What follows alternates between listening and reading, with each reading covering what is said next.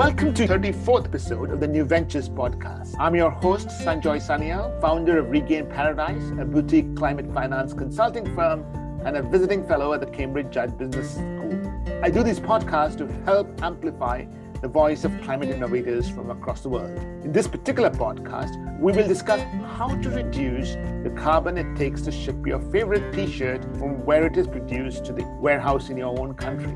To discuss this, we have not one but two guests joining us from Singapore. Dr. Sanjay is an expert in shipping and poetry. I guess the poetry comes from the romance of the seas.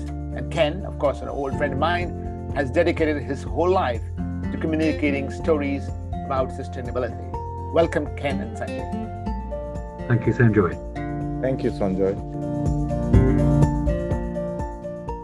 Sanjay, we'll start with you. If you can briefly introduce yourself. I'm currently the uh, Chief Technical Officer at the Global Center for Maritime Decarbonization. We really focus on uh, trying to help the maritime sector eliminate GHG emissions. And we have four ways we do that. One is really deploying solutions, financing projects, creating a collaborative platform, and also help shape standards that will help move the needle around decarbonization for the maritime sector.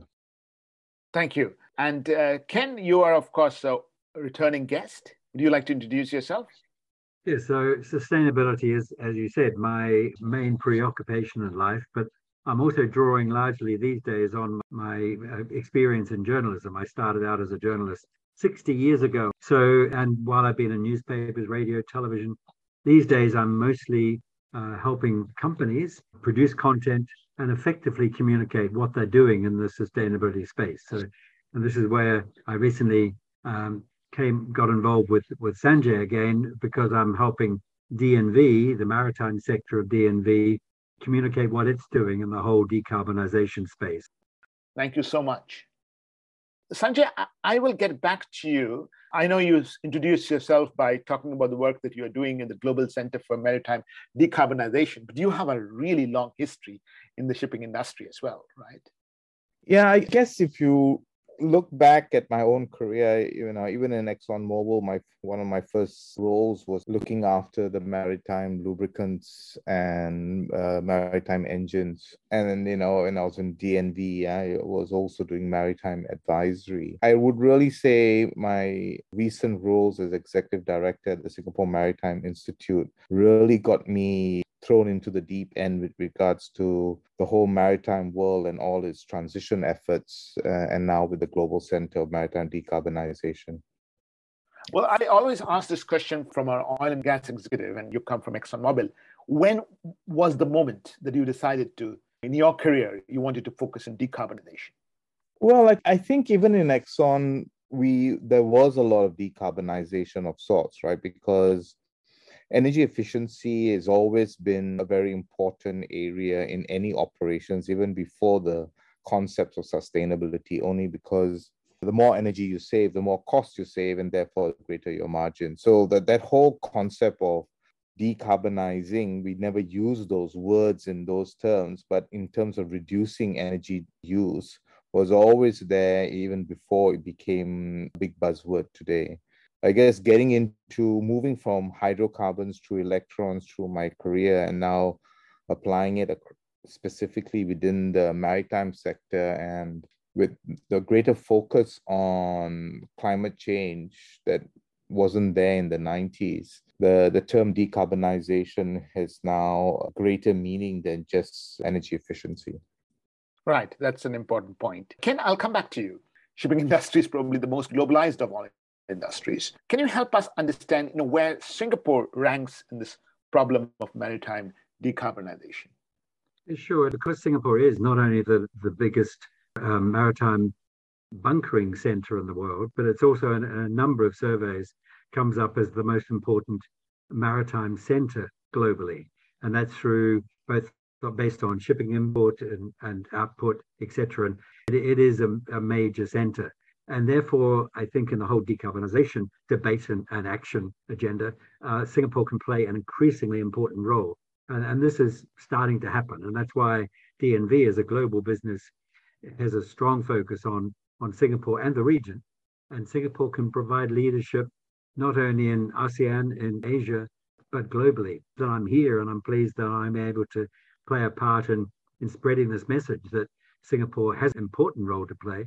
Yeah, that's an important point. The other uh, centers of shipping would be London, would be Rotterdam in the UK, and the Netherlands, respectively. I would also include the Chinese ports and Shanghai port, where there's significant amount of capacity and trade going through there. But I think the cities that you mentioned are correct. And if you think you go and look at the DNV Menon report that was released early this year, you will see those ports all being mentioned. I think when you stack them up across different pillars of criteria of trying to rank these ports, Singapore did come up on top. The only area where I think Singapore was actually lacking was around financing, actually. And the rest, Singapore did quite well. But those ports that you mentioned are also up there in terms of its positioning. Great. Before we move further and talk about financing and other solutions, uh, Ken I would like you to just give us an orientation of, of, the problem. How much is the emissions maritime sector? And it's not just the emissions, right? It's also the pollution issues. Yeah, if I can just jump in there, and, and certainly uh, maritime sector is responsible for close to 3% of global emissions of greenhouse gases. Aviation is consistently around the 2%. So it's small in terms of total emissions. But as shipping, the maritime sector, moves about more than 90% of all goods around the world, it plays an extremely important role. So, therefore, it must do something about reducing its emissions and look at how things can be operationally and, and energized in a more efficient way. So, Sanjay, maybe you can add to that. Yeah, I, I think if you think about emissions in absolute terms, right? The agriculture sector is accounting for more than 20%. So it's 10 times more than maritime or aviation. The difference is really around governance. Whilst most of the sectors can be governed by within the national mandates or the governments within the nations, the international shipping is slightly different. It doesn't really fall under any one government. And therefore, you need a body like the IMO that needs to kind of get its act together if it really wants to shift the needle.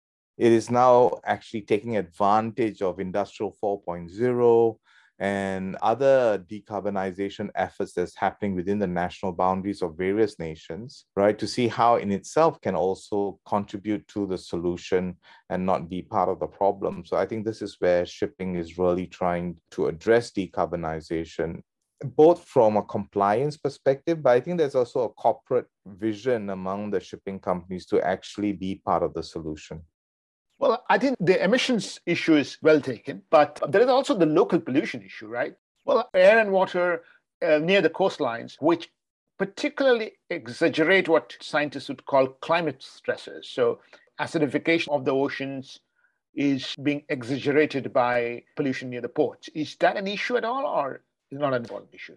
Well, I think what IMO 2020 did was it really forced the industry to go from, from 3.5% sulfur to 0.5% sulfur. Sulfur content obviously is the main reason for a lot of acidification that's going on, right, through sulfuric acid. So IMO 2020 really started cutting out the use of high sulfur fuel oil, right? So that was one big major step that has happened. And you can really see in terms of the bunker sales, which would have been what 70, 80% on high sulfur before IMO 2020. And then after that is swapped over to very low sulfur fuel oil. For the remaining ships that are still burning high sulfur fuel oil, they're all expected to put on scrubbers which means they have to knock out the sulfur to meet all the sulfur limits. If you go into the, the environment control areas called ECAs in Europe, US, uh, we I don't think we have any in Asia at the moment. You will see a lower sulfur emission. So there's been a lot more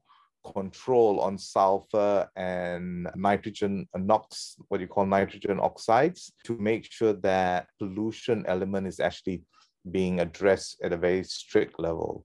Not forgetting that a lot of road transport also contributes to a lot of acidification through the burning of gasoline and diesel, and the limits on sulfur and that has also been tightening. So you see a general tightening on fuel on sulfur limits to limit the, the impact of those kind of air pollutions.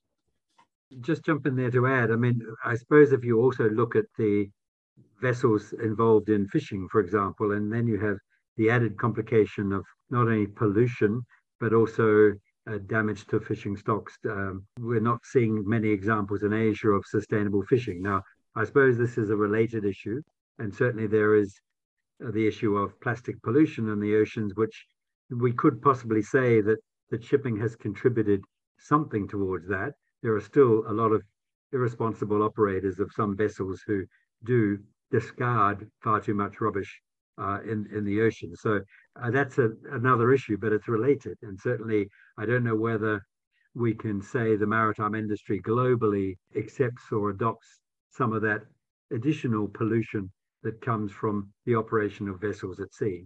Just a couple of points. So we got to distinguish what is under IMO control and what is generic ma- maritime. Because if you're looking at anything that's floating on water, pleasure crafts, stuff like that also comes into play. And those are not regulated by the IMO, they're regulated by national rules or guidelines, right? No doubt that shipping is responsible in part for a lot of the trash that goes overboard. What I understand from recent discussions, there's a lot of effort at, by shipping companies to contain that.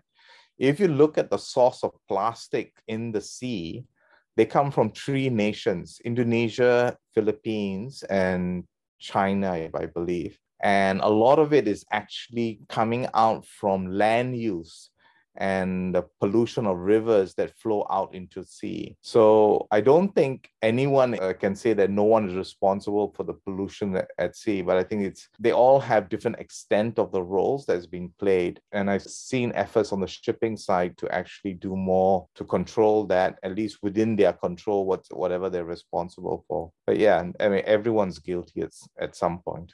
Well, I'm glad uh, that you know we had this conversation because I'll try and sum it up, at least setting the context in a little bit. The shipping industry by itself is a relatively small contributor to carbon emissions. The, but it's a growing contributor. The problem is the issue of governance. It's difficult to bring down the shipping industry carbon emissions under the national net zero goals, which is why you brought up the point about uh, International Maritime Organization, if you may. However, the issue about the ocean pollution, if you may, is not just the shipping industry. It is in multiple sources. The shipping industry specifically is trying to bring down the sulfur content in its fuel, which uh, should reduce ocean acidification, which is, of course, a very key issue in the protection of the coasts. So that's the kind of way I'll sum up this conversation before we move to solutions. Any quick comments? Yeah, just that remember the, the sulfur reduction has already happened in the year 2020. That's why it's called IMO 2020. So that is already in place. So vessels uh, already need to comply to that. Brilliant. In terms of solutions, let's first talk about, you know, just stepping right from the sulfur topic into the fuels, right? Fuels is an important part of the solution of the reducing carbon emissions. So the Global Maritime Center is working in ammonia. So Sanjay, can you tell us a little bit about that work? Yeah, but if I can, I just want to contextualize the different things one can do in terms of decarbonizing the maritime sector. There, there are three big families. The first family is called what you call operational measures. The second family is what you call technical measures. And the third family is called market based mechanisms. Now, if you look at these three different families, they have different degrees of impact. And operational measures, majority of them will give you no more than 10% except for maybe slow steaming. But slow steaming is a bit controversial because it is very easy to do it is very dependent on the contracts of arrival times that the, sh- the ship operator is subjected to. If you look at the technical measures, majority of them is anything between 4 and 9% uh, energy efficiency. The only big ticket item is wind assisted solutions. And if you if you're on a windy route, you can get up to 30 to 40% reduction in energy usage. If you are using uh, engine derating, you can come up to 15%. But the big, big ticket item is actually fuels. And that is really where your question is. We look at all fuels equally. We don't take sides at the moment. We are very fact based driven. The reason why we were looking at ammonia was this regardless of the color of ammonia, ammonia can be toxic if it's not properly handled. Ammonia today is moved in cargo form and been moved quite safely. There have been a couple of incidents. They're moved in bulk in the past, but they're not many, right? But when you consider ammonia as a fuel, then you're looking at the bunkering supply chain. Now, the bunkering supply chains has multiple stakeholders, smaller break bulk uh, volumes, multi very high frequency. Therefore, unless properly managed, it can pose a risk to both the seafarers and the ship operators. There are no guidelines today that help guide the operation, the bunker operations of ammonia. There's no bunker operations of ammonia anywhere in the world. So we figured ammonia being zero carbon molecule that if ammonia was going to be the fuel of the future, it's a no regret step to actually understand all the safety requirements and develop procedures around the bunkering process. And that's exactly what the study is doing. The study also provides a competency framework to train seafarers and operators to best handle ammonia as a bunkering fuel. I'm glad that you gave us the perspective. Just one thing before we jump in, because many of us do not know some terms in the maritime industry. What is engine derating? Engine derating means if your engine can go at 100 kilometers per hour, you'll cap it and you say you can never go ab- above 80 kilometers per hour. So you derate the full design specification of the engine. It's a hard cap. Oh, yeah. So which is related to the topic of what you call slow steaming. It's just just ships running a little slower. No. Slow steaming is different. So engine fixes your maximum speed you can go. In slow steaming, you can throttle down and, and reduce the speed that you go based on your contracts of when you depart and when you arrive. So you have a more play. But in do engine derating, it's a hard cap. That means you want to go faster, you can't go faster. In slow steaming, if you have to go faster, you just accelerate. One is a mechanical limitation, and the other one is an operational choice. What's obvious, and you know, fuel is, is so important but when we're looking at decarbonisation, maybe we also consider, and I think in many parts of the world they are looking at it, but maybe it it hasn't been applied on a large scale, and that's what we're making big use of on land, and that's solar and and wind energy. And I know in the past, if we look back to the history of, of sea trade, it was all in sailing ships.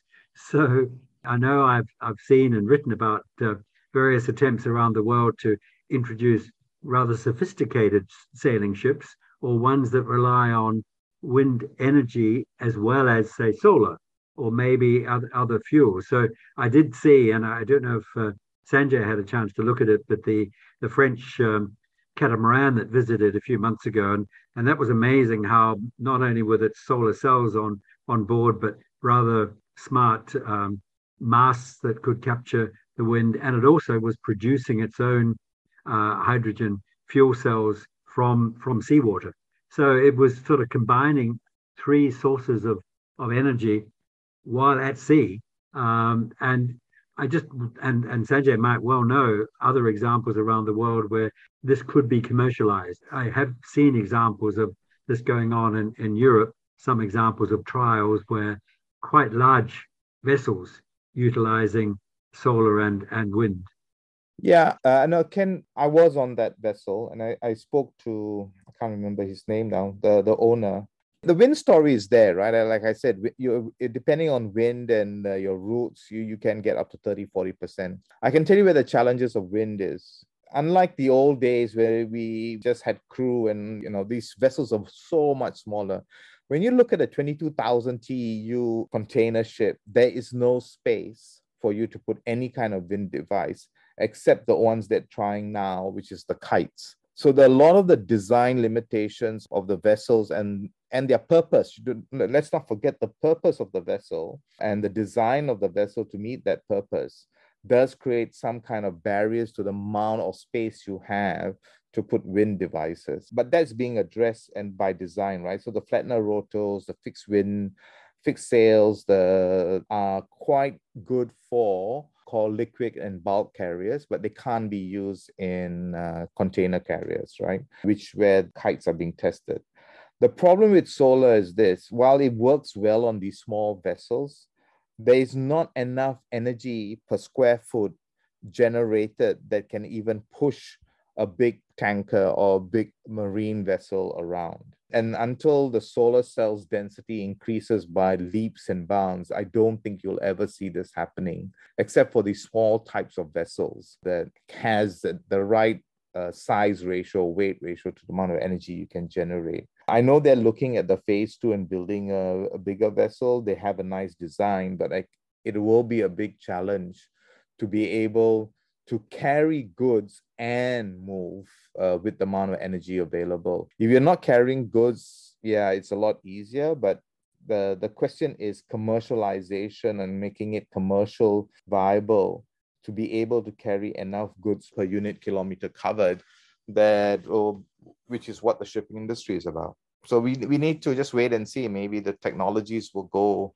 grow but not at where it is today Right. I was looking at the IPCC report on transportation logistics, and where they have a subsection on the on the shipping industry.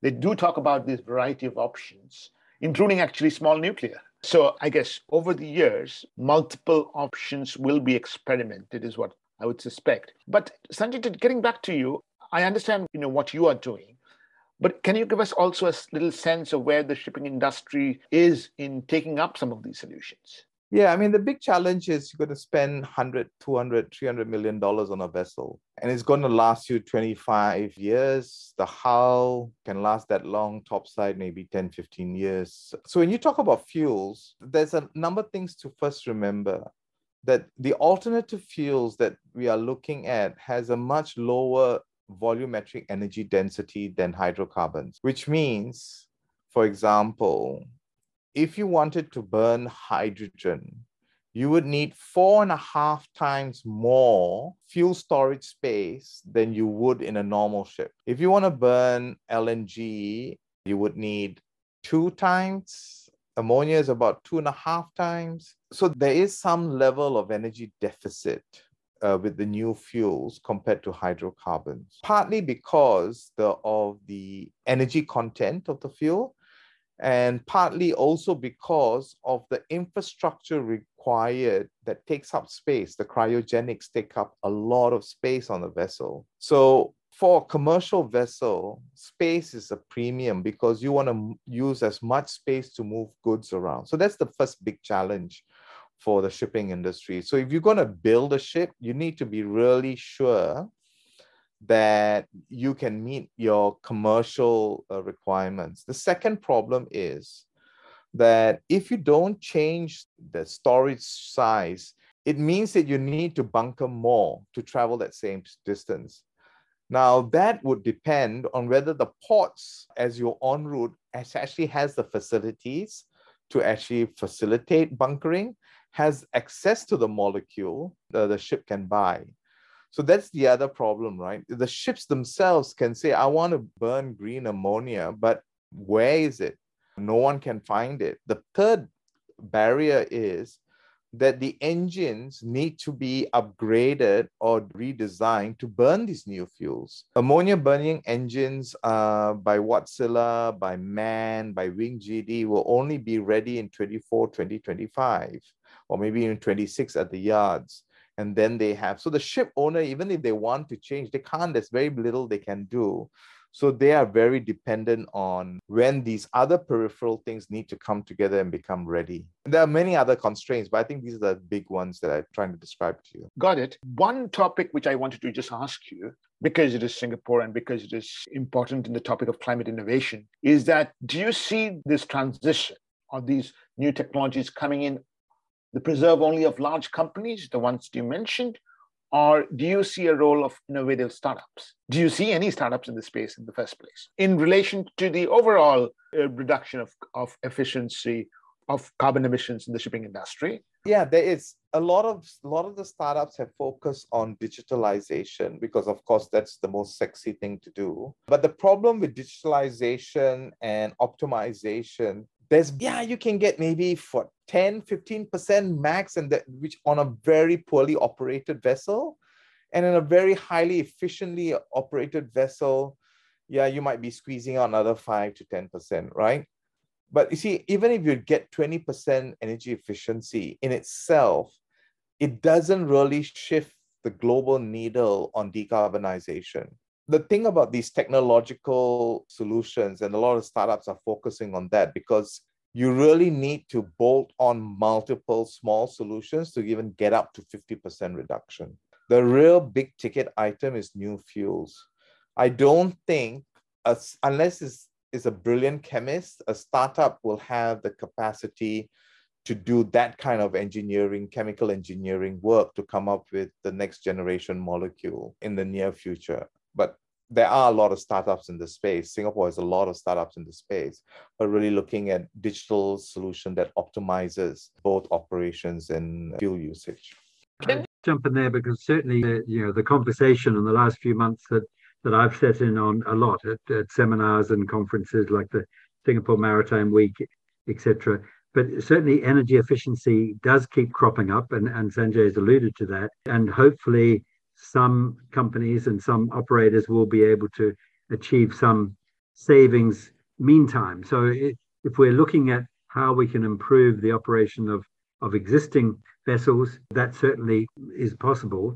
And again, at the same time, looking at uh, alternative fuels and looking at, at, ways we can improve the performance uh, is something that's there. And it's not it's not dissimilar to perhaps what's happened in the aviation industry, where they have made remarkable moves in terms of the materials that aircraft are made from that produce greater efficiencies, the aircraft engines that produce greater efficiencies. So I think there are some parallels or some learnings that we can get from other sectors. And I, I know there are many in the shipping industry that are that are looking at these alternatives at the same time. It's not one or the other. It's not let's focus on energy efficiency and forget about renewable energy but doing that at the same time. Because still, IEA, International Energy Agency, still says every industry could bring about some significant savings in, in fuel and energy use by addressing this. Ken, one question for you. I know you've written about a company which uses food waste for uh, shipping. Is my memory still correct? Yeah, this is the, the used cooking oil. So there's one company in Singapore, Alpha Biofuels, and Sanjay knows the the Alan Lim and the people involved with that. Okay, it's small scale, but it's one that is adopted as a, a genuine, globally approved fuel, a biofuel uh, from from used cooking oil, and and it has been used now for the first time in Singapore as a as a feedstock, as a bunkering fuel, blended or used obviously with with other fuels that it's compatible with. So, and this is something that aviation is obviously exploring as well in a big way. And in fact, uh, I should mention, because dropped aviation in this discussion a couple of times, Singapore is uh, in the process of setting up a, a hydrogen hub for um, fuels, aviation fuels, and also looking at, at other biofuels that can be used uh, for, for aircraft. And Sanjay would be able to tell me, are there any improvements in the operation of, of vessels uh, that could be achieved by using different materials for the construction of vessels, like carbon fiber, for example? Is is this something that anyone is doing anything about, as they have in aviation? Yeah, the, there's a number of points in there. Maybe I'll answer the material side. A lot of the lighter material that is being used is really in the hovercraft area, aluminium. We have a few aluminium yards in Singapore, like Penguin, and it's because it is lighter material. But when you look at ocean going vessels, a lot of this material can't take nature's wrath on the at the high seas. So steel is still the only thing that can be made at a cost effectively and has that kind of strength. But material science will always try to find something better, and we will just live in hope, but not at this juncture because of the energy that the ocean hits the vessels. And even steel today can actually crack split split a ship into half, right? So I won't hold my breath anytime soon, but maybe in my child's lifetime something might come up for ocean going vessels. But I wanted to also talk about the biofuels. Now, I think I'm a big advocate for biofuels. There's a couple of challenges around it. Biofuels started with a very bad name because they were palm oil based, uh, what you call the generation one the used cooking oils are what you call generation two and and and it's really the ability to collect used cooking oil from a very well distributed use base is a big cost factor. So how that is managed you know alan and people like GoodFuels who are also doing the same used cooking oil both in rotterdam and now in singapore making it available for ocean going shipping. So you already have those kind of generation two biofuels. You may have missed the press release, Sanjoy, that we we put out last week on the 27th of uh, July. We are running a huge project looking at supply chain uh, integrity or and using biofuels as its first candidate as a drop-in green fuel uh, so that we can promote better use of biofuels and future green fuels. This is excellent, and I'll try and sum up this very useful discussion. What I heard you say is that there are multiple ways to reduce um, carbon emissions, operational efficiencies, energy efficiency. But the big thing is really to change the fuel source, right? And in fuel source, you know, there are multiple options. There's wind, obviously. Solar is, is difficult, but fuels like ammonia and perhaps uh, the new generation biofuels have a future. But in both cases, it's an issue of the supply chain, the storage facilities in the ports, the way engine are designed. Everything has to really change for the maritime industry to be able to implement this at scale. Now, some of this is already happening, and in some ways, all this has to be glued together. You know, that's kind of my summary of what you mentioned. Is that a reasonable summary before we move on to uh, the last phase of our podcast? If I can just jump in, certainly that, that does. I think that summarizes it very well. Uh, there's another Singapore company that's interestingly got involved in the biofuel side of things, and that's um, a company called Double Helix Tracking Technologies, who've had a history of being involved in timber, both in terms of verification, sustainable sourcing, and supply chain management, and helping companies manage the risks associated with trade in commodities and in timber, paper, and related things. But they've just more recently got involved in, and they're now accredited to the, the International Sustainability and Carbon Certification program, which has started in Europe, and that meets uh, European regulations too. And the first job that Double Helix did in, in the UK related to a company called Exora Energy, and they're taking um, the feedstock from the farm, you know, mostly either grains that are either not usable or uh, are not suitable for for food purposes, but they're also taking waste from the farm, chicken manure, the other manures, but they're not only getting a fuel, and they're actually now advanced to the extent that Exora Energy uh, are feeding gas, gas into the, the national grid in the UK, but they're also providing, if you like, a byproduct, which is a, a suitable fertilizer uh, manure for the farm. So uh, they're hitting, killing two birds with one stone. But very interesting, what Double Helix have found now is that the, there's demand for their their services in Singapore and, and Southeast Asia to help companies on that sourcing and supply chain to verify to make sure it's not palm oil or it is used cooking oil or something else that is suitable and is not taking what would normally be accepted as a food product. So this is very important. But this new regulation and this new certification process is, is one that certainly can be applied to the maritime sector as well in terms of biofuels really happy that you brought up Double Helix because Kevin Hill, who is one of the shareholders of Double Helix, was actually on our podcast last year. Just to sort of sum this up, one question that I had is that given the fact that the emission reduction of the shipping industry is small, but it's also hard to abet, has the shipping industry been active in using carbon credits?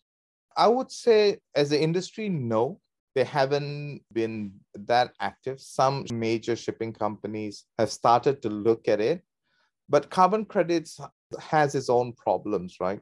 The shipping industry, at least the number of CEOs that I've come across, their sense is they want to do real reduction and not by vicarious reduction. You know, I mean, by this credit system. The application of carbon credits is you, you got to look at the sourcing and you know whether it's real and, and other issues around it. But what they are now trying to see is whether the shipping industry itself can generate carbon credits. And that in itself also has a lot of problems, especially around additionality and you know sustainability you know but it is being looked at but i would say in general no I just add to that. I mean, certainly I've, I've had a bit to do with carbon or mostly writing about it over the years, but certainly Singapore is doing a lot as a country. And because it's a, an important financial center, is seriously looking at playing a, a role as a carbon exchange, as as a bank, as a, a facilitator for carbon credits and carbon offsets. So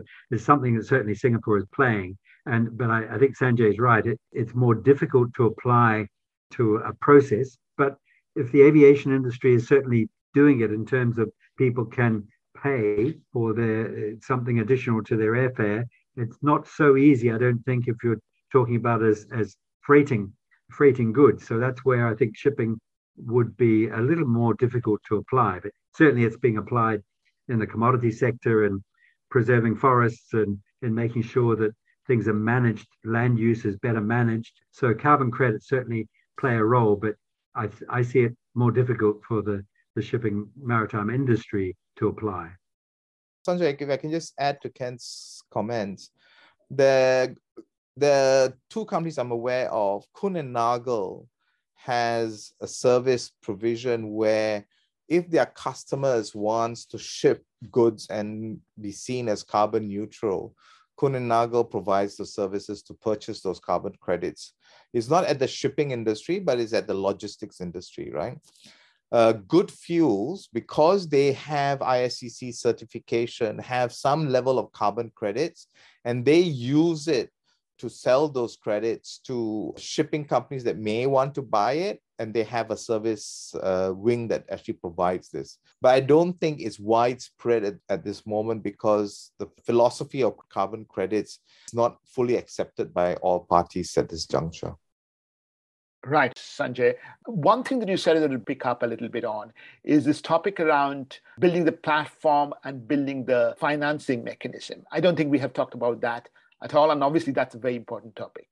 Yeah, sure. So the, the platform is, is not like an IT platform, right? The platform is the ability to bring multiple parties together and solve what we call system of system problems. So like in our, our first study, we had 22 study partners that came together and said on a pro bono basis, they want to help shape the standards on ammonia bunkering. We have since then had another additional 90 over entities across the world that have come on board to provide inputs to the study and as it comes to the later stages at the end.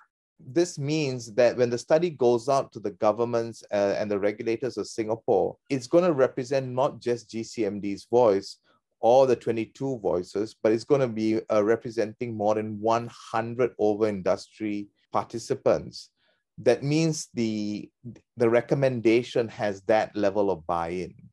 In our most recent project we that we announced last week we have 18 organizations that have come on board to help us develop an assurance framework to for quality, quantity, and GHG abatement. And this includes uh, some of the big shipping companies of the world, you know, laboratories and things like that. So what we try to do is we are trying to look for projects that can move everyone forward and shift the needle when it's fully adopted. And that's the platform I was referring to, as opposed to an IT type of platform. On the financing side, a lot of the financing is a challenge when it comes to a lot of this energy efficiency or new technologies or first of its kind technologies and things like that. So GCMD has been blessed by stakeholders who have committed $150 million to us over the next five years to actually spend on projects that will help move the maritime decarbonization efforts. So we finance these or co-fund these projects so that we can actually move forward. We are looking for where there are more financing gaps and see how we can best help address them together with other financing partners. So that's being evaluated. But for the moment, that's where we finance projects. I think this point is absolutely key because it's my day job as well to be able to finance innovations. So this 150 million has come from which parties, if, if that's public information? Yeah, yeah, it's all very public. I mean, it was announced last year. The MPA gave 60 million, and then we had 10 million each for BW, BHP, EPS, ONE, DNV Foundation, and Sembcorp Marine. Early this year, BP Shipping and Hapag-Lloyd put in another $10 million each. We had uh, Chevron and BCG put in $5 million each towards the GCMD to help get stuff done. So, yeah, so these are all our current stakeholders that have contributed to GCMD's setting up. We're just one year old on the 1st of August, actually. Well, congratulations. I'll summarize this message for a wider audience. This is the example of public private partnerships coming together yes. to finance innovation because an organization like yours it can bring together multiple parties to identify projects and then co fund them with industry partners and then bring about that entire industry knowledge to be able to make systematic change. That is, to me, the, the key takeaway. Yeah, and the fact the, the, the other thing which I didn't mention that GCMD is actually a non-profit organization. Our mandate is not to hoard information, but to share information. So whatever we fund, we try to put it out there for the good of the maritime industry, and that's the commitment of all the partners who have put in money. So they're not expecting any return on investment. For them, it's really a benevolent group of people who said, I'm putting this money in to benefit the entire shipping industry. And, and one thing that uh, not only GCMD, but uh, Sanjay represents as well is, is this attitude of collaboration, which consistently over the last few months has been cropping up just about every time there's a conference or a seminar or a webinar and how important it is and, and particularly i think with the maritime industry is so diverse from everyone from from shippers to shipbuilders to designers to fuel producers. So the collaboration between all parties, public and private, is so essential. And the one point that was made at um, the Singapore Energy Transition Conference held in June that DNV played uh, a major role there, and the global the group president was there, Remi Eriksen, and, and he made the point that the, the important role that Singapore can continue to play, and the financing one is, is certainly there, but Singapore can be seen as a hub for not only scaling up fuels or doing what's being done through the GCMD, but also looking at innovation, looking at piloting and testing programs that can be applicable outside of Singapore. So we're not just doing it all for ourselves, we're doing it as uh, GCMD is doing to share and foster the global industry. So, and this is, I think, just to make that point that Singapore is playing quite a significant role globally in both addressing, attending to decarbonisation, but also sharing it and, and collaborating and making sure that uh, everyone else benefits from it. Right. And that is actually the pitch of a of a perfect story that can you can write. Uh, to conclude this podcast, Sanjay and Ken, I'll ask you in a minute each if people want to get, get in touch with you about this work that you're doing or anything else, how should they do so? I'm best on email but I am very active on LinkedIn. So people can find me on LinkedIn. I post things well, just about every day. I'll either post or share share things. So I have a number of articles already, some of them on decarbonisation and, and the maritime sector on my pages. And I did start a few months ago what I call Ocean Outlook. So it's really a, a magazine feature that I put through my ABC Carbon Express. So probably easier to find me as Ken Hickson on LinkedIn. Um, I'm accessible and I usually respond. For me, it's easy. Just go to our website, www.gcformd.org. There's contact us there and do write to us, and we monitor all emails coming through there. Thank you so much, uh, Sanjay. And uh, Ken, as usual, wonderful to host you again. I think it is so important to bring the Singapore story to the world. Sanjay, I must thank you especially because we haven't ever done anything on the maritime industry. And I think a lot of people are very interested to know about this. You're welcome, Sanjoy, and thank you for the opportunity just to share our thoughts from GCMD. And we look forward to a positive impact on the maritime industry. Wonderful. And uh, I'm always happy to, to work with you, Sanjoy, and speak and take part in these things. You're doing a great job in, in communicating sustainability and, and climate change, which is something that I've been on about for a long time, but more than happy to share and work with you. Uh, you know, Ken, I, I admire you very, very much. If you like this podcast, do visit us on regainparadise.org, regainparadise.com. Uh, you can reach out to me on LinkedIn, and you can also subscribe to these podcasts on Anchor, Spotify, Google, Apple, and YouTube.